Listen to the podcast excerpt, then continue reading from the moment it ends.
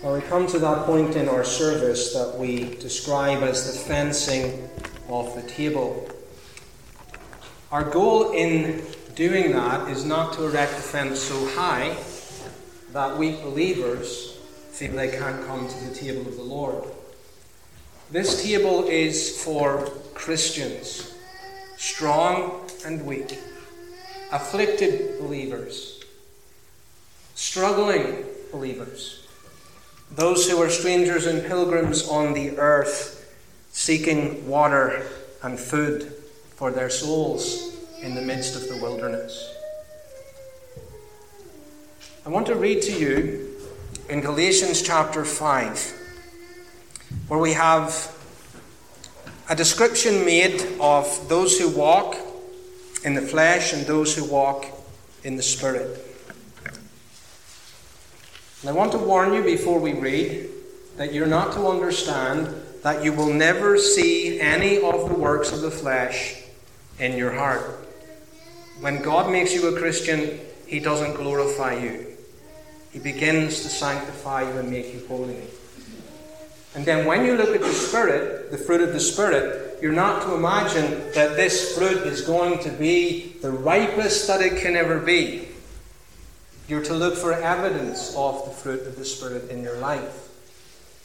And then you're to recognize the war between the, these two things. And Paul tells us that the flesh lusteth against the Spirit, and the Spirit against the flesh. And really, that's the mark of the Christian more than anything, that he is at war. He is at war with sin in his life. Galatians chapter 5, verse 19. Now the works of the flesh are manifest, which are these adultery, fornication, uncleanness, lasciviousness, idolatry, witchcraft, hatred, variance, emulation, wrath, strife, seditions, heresies, envyings, murders, drunkenness, revellings, and such like of the which I tell you before, as I have also told you in time past, that they which do such things shall not inherit the kingdom of God. But the fruit of the Spirit is love, joy, peace, long suffering, gentleness, goodness, faith, meekness, temperance. Against such there is no law. And they that are Christ's have crucified the flesh with the affections and lusts. If we live in the Spirit, let us also walk in the Spirit. Let us not be desirous of vain glory, provoking one another, envying one another. The Lord's table is for the Lord's people. You need to be right with God through faith in Jesus Christ, and you have to be right with the church. And by that I mean that it is the church that opens and shuts privileges of church membership to those who desire to come to the table and partake of these privileges. So, those two things are important. And to be right with Christ makes us want to be right with the church because we are his disciples. The table of the Lord is for the Lord's people in that context. But the, the table of the Lord is not for angels. The table of the Lord is not for glorified saints. We do this until he comes, and after that, there's no more Lord's Supper we are in the eternal feast to which this merely points. The Lord's table is for Christians on the way to Zion. And they pass through the valley of Baca, the valley of weeping, and therein they dig up wells. And when they dig and they can't find the water table, God in His mercy opens heaven, sends the rain, and fills their little pools with water. And so they go onward from strength to strength, and every one of them shall appear before the Lord in Zion. Who are they? They are those who, by God's grace, in principle, have rejected the world and the flesh. They haven't completely conquered it, they have rejected it. Suppose there was someone saying, I'm a Christian, but there's been like no evidence of holy desires in his life. He's still a drunkard, he's still an idolater, he's still given unto witchcraft and, and uncleanness and all those things. Well, evidently that man's profession would be false. Because the people who do not turn from these things but persist in them, they've no place in the kingdom of God. But Paul says, Such were some of you.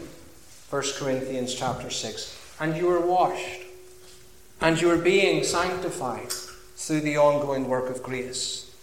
And so the Spirit comes into our lives and He begins to produce the Spirit, the fruit of the Spirit. Where there was no love for Christ, now there is some love for Christ. And as we grow and mature, there can be even more and more and more love for Christ. Whereas we had no peace, there is now some peace. Whereas we were harsh, we're gentle. Whereas we had no faith, we have faith. Whereas we had no self control, but we gave rein to our appetites, now we have self control because we're striving to live godly in Christ Jesus. As I said, this does not mean there is no struggle. Struggle is the sign of life, brethren. There is no struggle where there is only death. The struggle comes in when a new principle is implanted into our souls by grace. And now we find the spirit of life which is in Christ Jesus at war with another spirit within our members. And it can bring us to the point where we cry, even as Christians, Who can deliver me from the body of this death? Do you know where the answer is?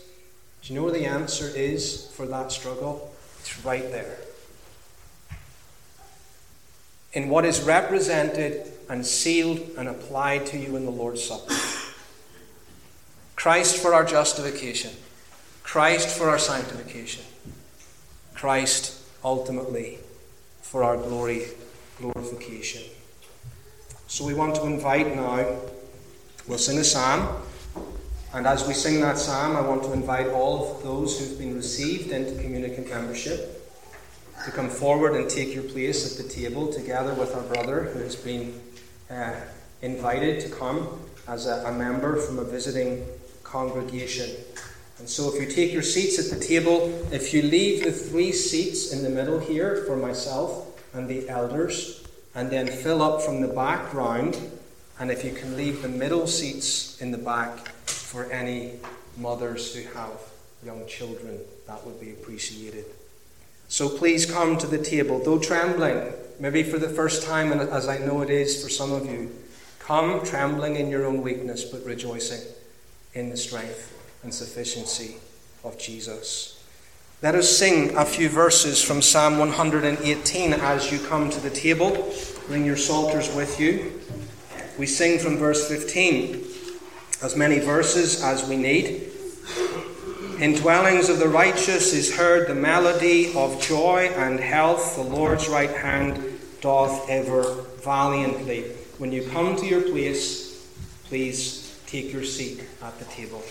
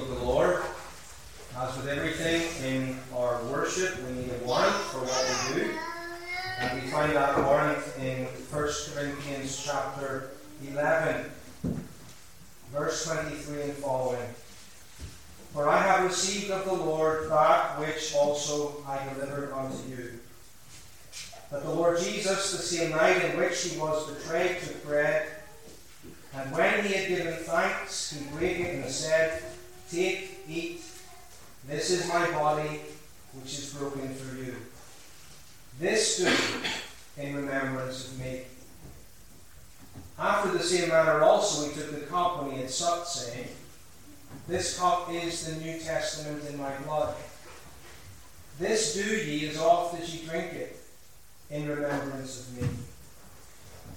For as often as ye eat this bread and drink this cup, ye do show the Lord's death till he come. So our Lord Jesus appointed this ordinance in the simple signs of bread and wine. The bread remains bread, and the wine remains wine. But yet Jesus Christ has appointed this to feed the souls of his believing people. As we look through these elements unto him, we remember him, and he feeds us by his gracious Holy Spirit. In that warrant, we learned that the Lord Jesus Christ, before he distributed the elements, he gave thanks to the Lord. And so we will give thanks to the Lord in prayer. Our Father in heaven, we come to thee. And we give thanks, Lord, that thou hast given us the gift of thy Son. Thanks be unto God for his unspeakable gift.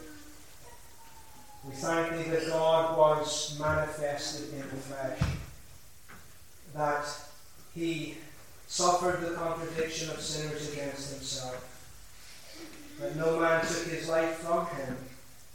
He had power and used it to lay it down, and he had power to take it again.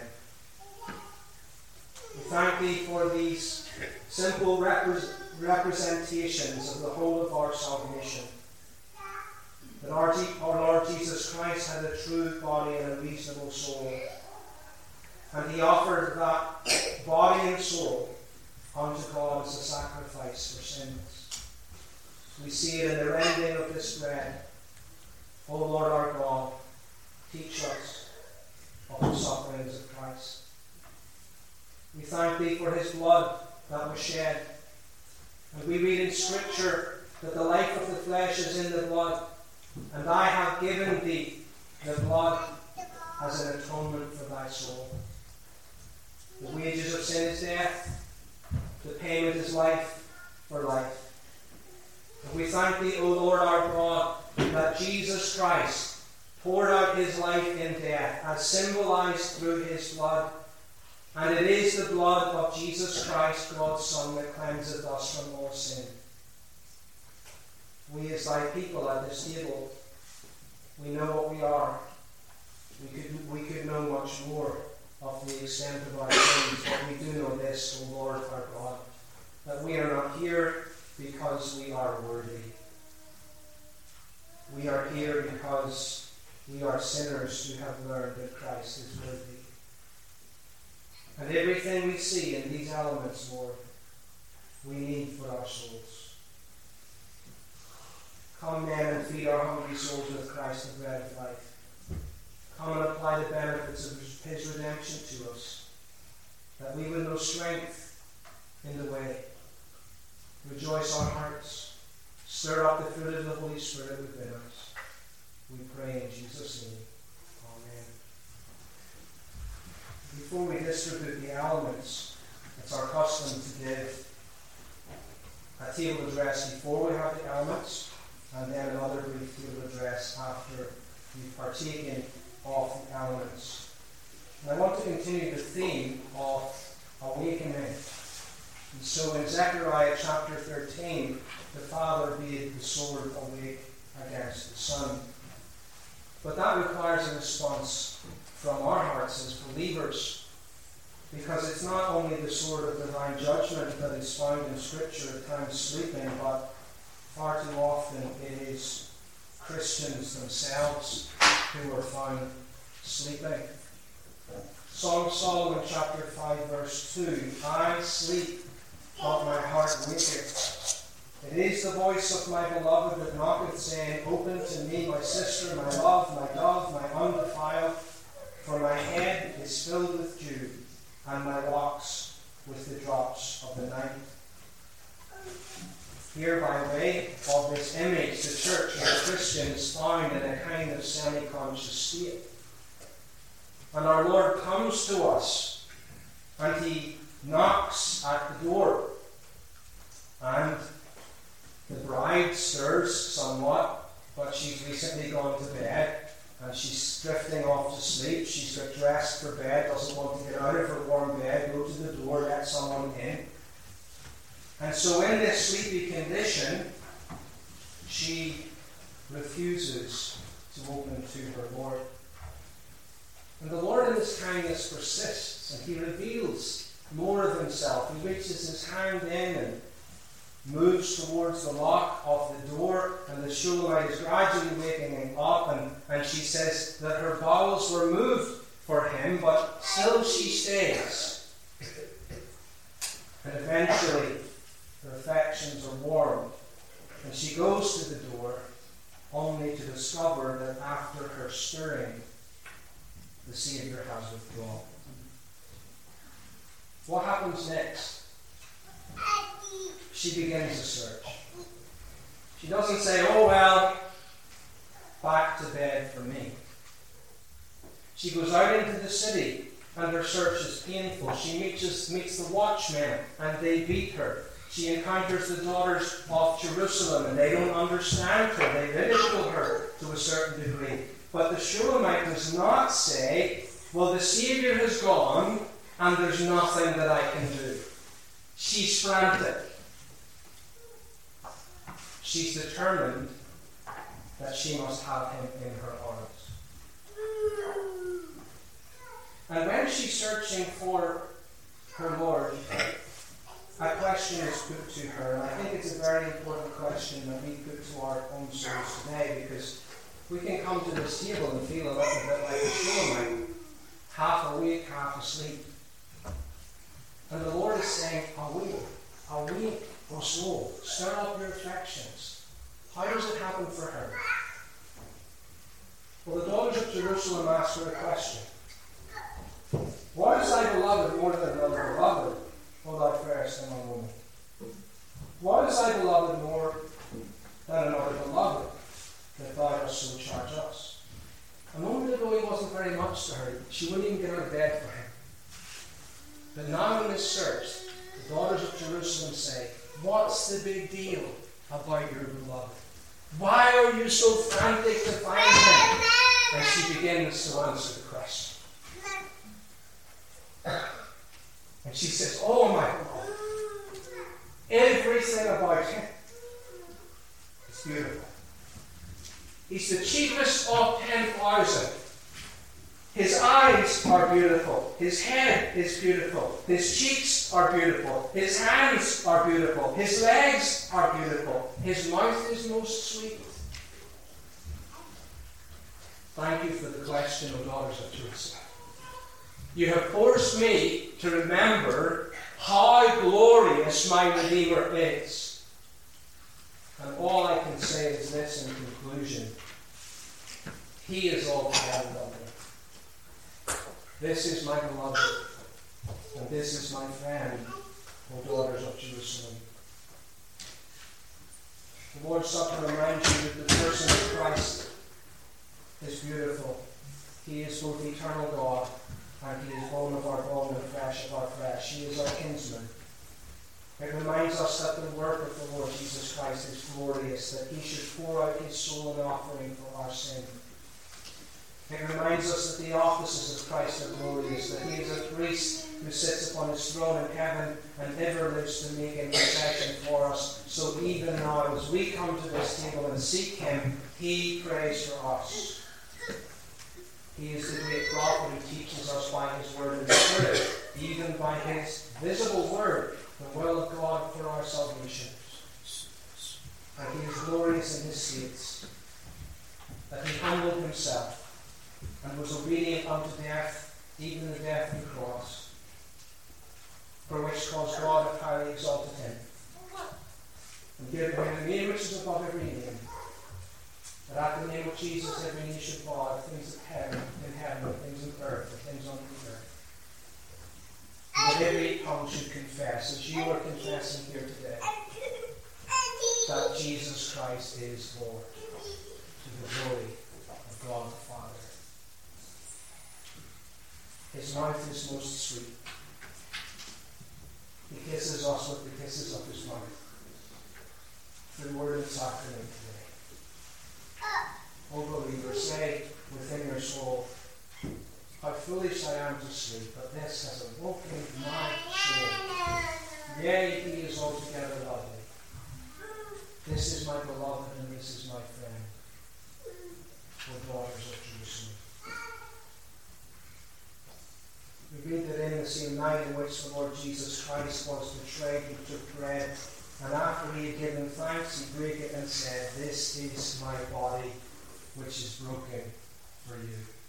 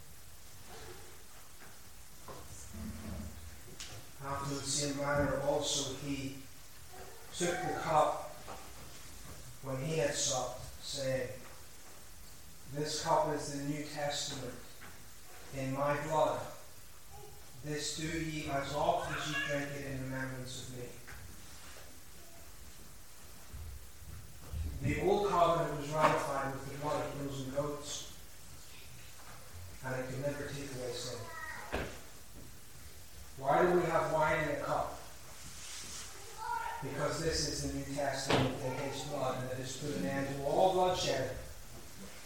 Because he, by his one sacrifice for sin, hath put sin away and sat down at the right hand of the Father.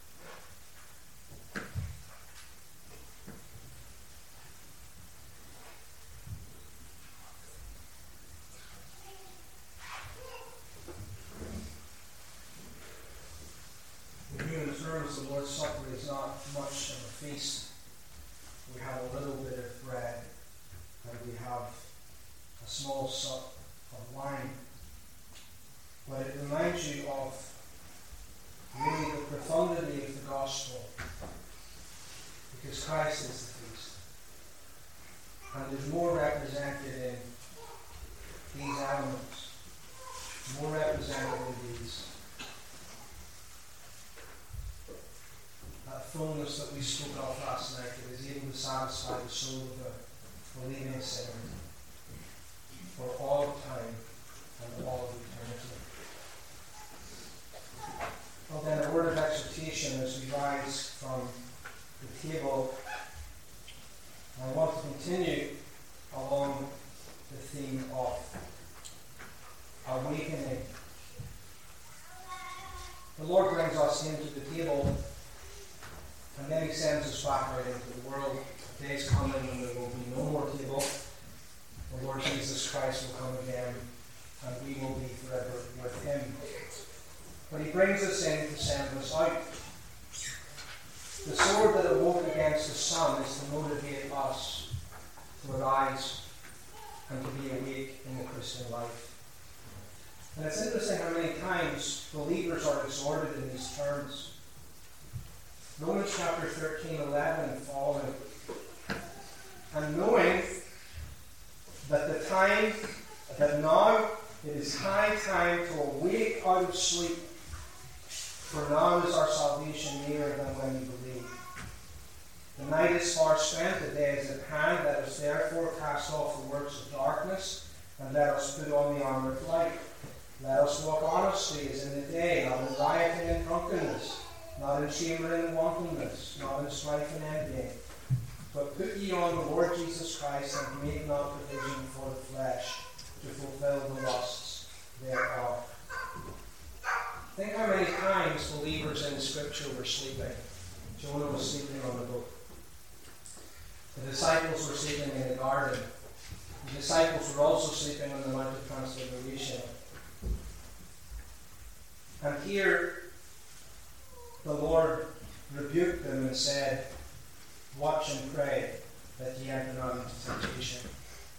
The Ephesians, chapter 5, tells us to uh, awake and arise from the dead in Christ and give us life. And here, Paul reminds us that with the pressing issue of the brevity of life and the shortness of time, it is no time for a Christian to be sleeping. And that knowing that the time, that now is high time to awake out of sleep. For now is our salvation nearer than when we believe. Every day you're, you're alive, the final day is one day closer. Every day you live, the day of your death is one day closer. Every one of us now is closer to death than we were when we walked in this door this morning. And the urgency of time is used in Scripture as a motive for us to deal with the issues of our soul. And I want to speak to those of you who are not trusting in Christ. I not challenge you with the same words that the apostle brings to the Romans. It is high time to awake out of sleep. It's past time to have awake out of sleep. You say, well, I can't weaken myself up. God knows that. God knows you can't repent in your own strength. God knows you can't believe in your own strength. God knows you can't weaken yourself up in your own strength. God knows you can't raise yourself from the dead in your own strength. Yet He commands you to do all those things in the Bible, and He doesn't give you the excuse of sitting there saying, Well, I just have to leave. There was a man with a withered hand in the Bible who couldn't use his hand. And Jesus told him to stretch forth his hand. And if he was to apply your logic, he would tell Jesus to go away and stop mocking him because his hand didn't work. But Jesus told him to do it. And because Jesus told him to do it, he did it. Now, he didn't do it in his own strength, but he did it because Christ commanded him to do it. And guess what happened? When he obeyed the word of Christ, he found that the hand that didn't work suddenly worked. That's how the gospel works. When you're commanded, you take God at His word and you dare to do what He says. If He says, Come to me, you come to me. If He says, Repent of your sins, you turn from your sins and you come unto Christ. If He tells you to waken up, you listen to that call, you sit bolt upright, and you say, It's high time that I put my trust in the Lord Jesus Christ, because I'm another day nearer death and potentially being cut off into eternity. I say to you, it's high time, it's a past time, long past time, for many of you to awake out of your sleep. The Bible says, strive to enter in at the strait gate. Make this your chief priority in life. Don't keep putting it off. Christ never says wait. He always says, come. Now. Now is the accepted time. Now is the day of salvation. Today, if you hear his voice, harden not your heart. And you say, Well, I don't know if I'm hearing his voice. Really? Understand me when I say this. When you hear my voice today, you hear his voice. I'm not saying I'm Christ, but this is his word. Okay? This is his word. This is Christ speaking to you through a clay vessel. And he tells you to come. He tells you to come. But then to the believers, those who are trusting in Christ, what are you to do? You're to use this means of grace to fortify you in strength, to waken up from all of your spiritual slothfulness, to put on the whole armour of God, and to cast off all the works of the. This is a battle scene here. On the one hand, you're to put on all the armour of God the shield of faith, the breastplate of righteousness, the shoes prepared with the gospel of peace, the belt of truth, all of those things. But it's interesting that after telling us to put on the whole armour of God, the last verse tells us, put on the Lord Jesus Christ. Because ultimately, He is the whole armour of God. Clothe yourself with Christ and His strength. You step out of this place, in fact, it's going on right here. This table is prepared for us in the presence of our enemies. Spiritual wickedness in high places, demons, the devil himself, hating this, ready to attack. And the Lord brings us to his table and he feeds us. What is he giving? He's giving you war resources here. He's giving you strength for the fight. You put on the Lord Jesus Christ. You put on the whole armour of God. What else do you do in this battle? You make no provision for the flesh. Christ feeds us. He is our provision. We make no provision for the flesh. So we look at sin and we say, we're going to besiege the city of sin. Where I see it in my life, I'm going to starve out. I'm going to blockade the city. I'm going to make sure nothing comes in to strengthen sin in my experience. I'm going to make no provision whatsoever for the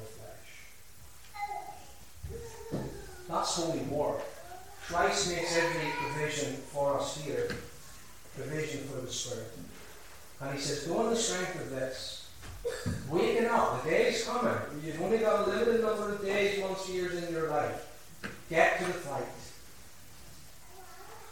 Put on the whole armour of God and make no provision whatsoever for the flesh. May God bless His word to our hearts. Now we will conclude by singing in Psalm 72.